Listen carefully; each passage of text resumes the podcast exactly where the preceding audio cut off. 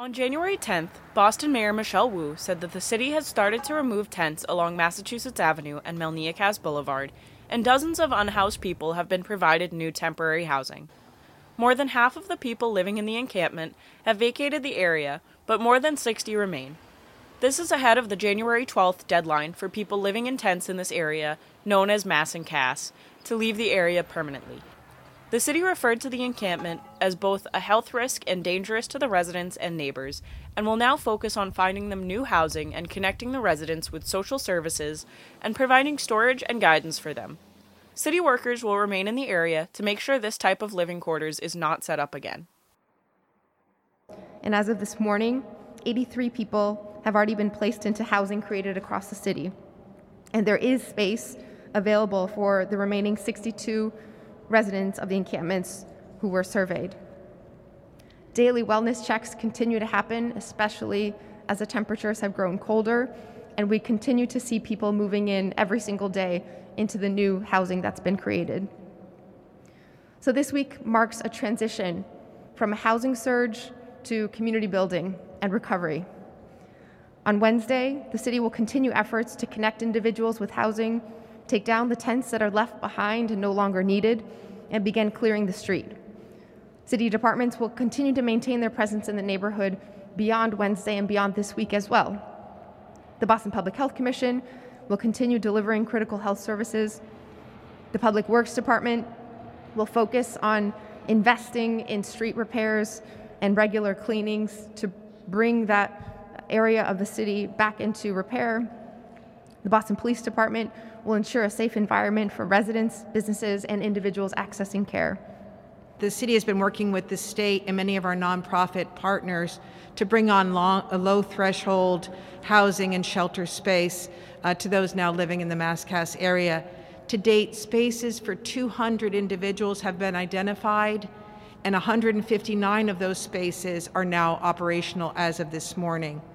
Those spaces, as been mentioned, are providing decent, warm, and safe housing, but also every program that has been uh, that has been brought on is has 24 hours staffing to ensure that the residents are safe and receiving the services that they need you're talking about a situation where people have, in a sense, created a community. You know, these are this is an encampment, and people live there, and they take care of one one another. And some of this is about moving people away from what they know into something unknown.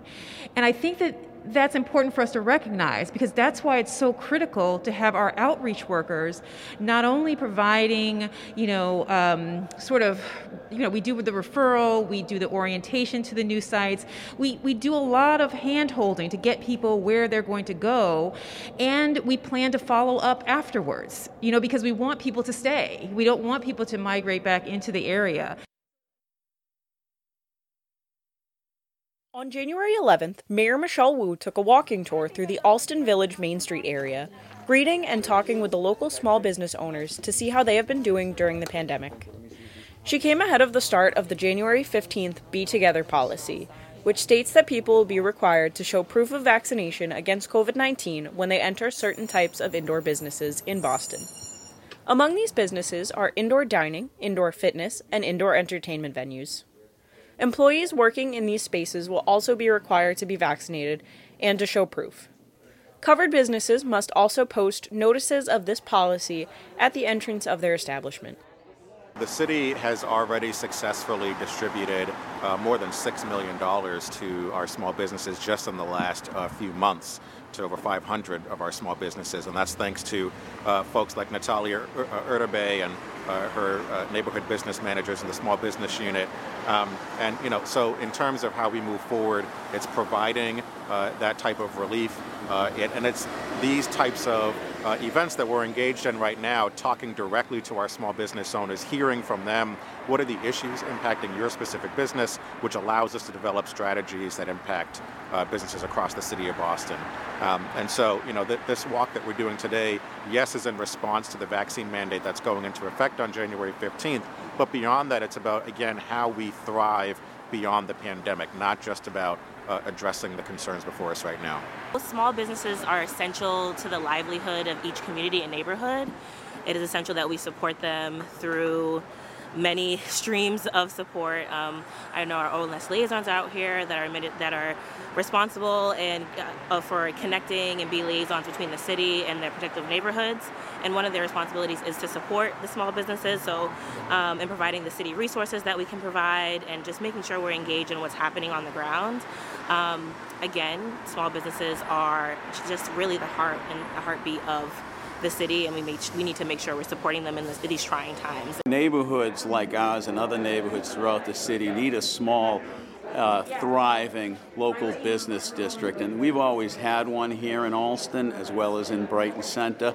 And it's important that they continue to thrive. They bring lifeblood into the community. There are so many interesting small businesses, very ethnically diverse which accentuates the welcoming nature of our community. So it's very important that these businesses not only survive but thrive during this pandemic certainly a big part of, of us all just keeping our small businesses open and keeping them going is by getting vaccinated, getting boosted, wearing our masks. Um, each of us doing that individual part really does make a collective big difference for our small businesses so that they can keep their uh, staff healthy, so they can keep their business open, so that a gym like this, we can come, we can exercise, we can keep our own health stable, we can go to a restaurant. Um, it's all about us each doing our own individual part to keep that collective healthy.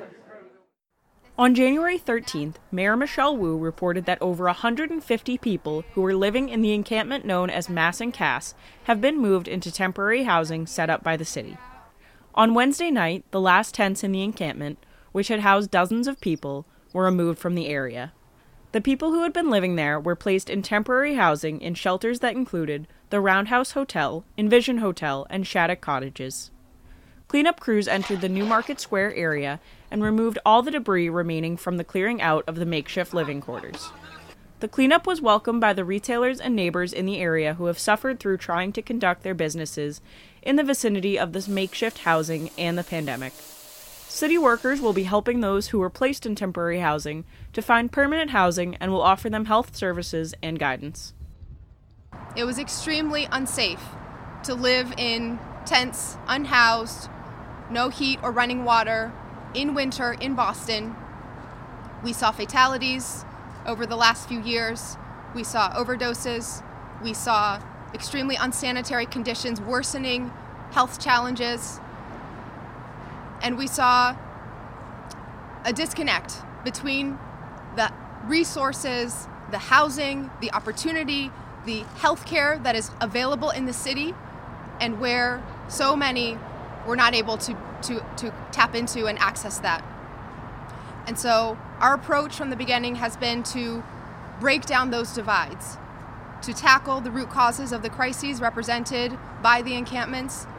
And as of last night, um, the city's teams, along with our community partners, have successfully um, moved Boston on from encampments.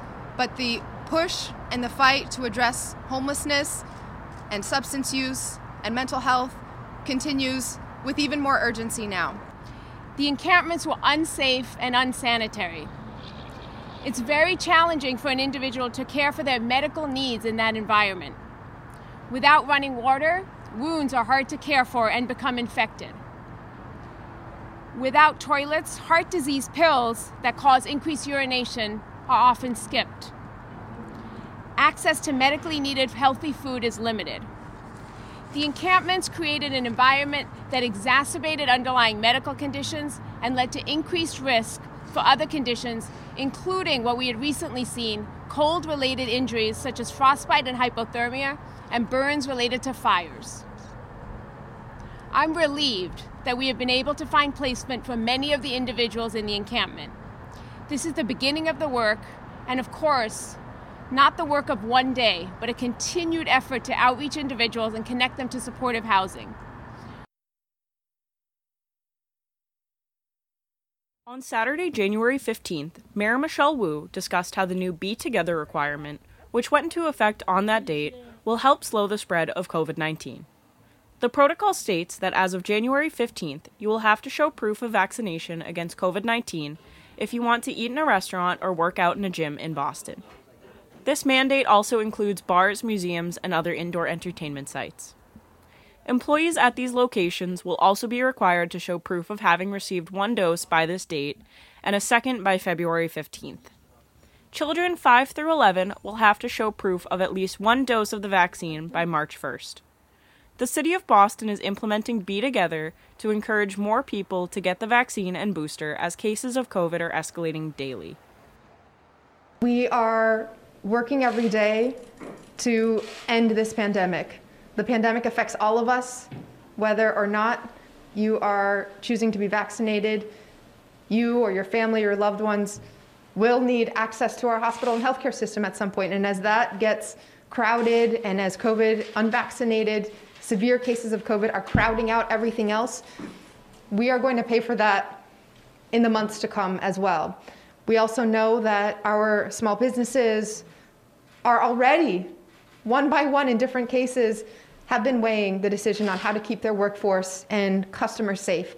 But when we, without a clear policy that applies across the board, we put the burden on our small businesses to make the right calls, to absorb the, the heat of it. This is a citywide policy that is based on the science, that is based on the needs of our healthcare system to end this pandemic, and it is a citywide policy decision. I am happy to be held accountable for that.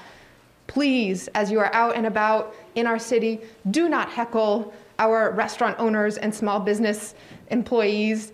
This is, this is a policy that is meant to be a public health support for all of us. It is not on the shoulders of our small business owners, and I will continue to stand with them, support them, and make sure that the city is providing every resource we can to get our businesses back up and running and um, support our economy as we recover. Um, I feel really positive about the asking for vaccinations when patrons do come in because it actually helps the other patrons within the facility to feel a little bit more comfortable knowing that everyone has proof that they have vaccinations. And usually, when individuals just come in to pick up, we don't ask for vaccinations because they're just picking up food and then they're leaving the building. But when they come in to sit within the restaurant, we would rather have proof so that we know that everyone is safe, protected, and everyone feels comfortable within this dwelling.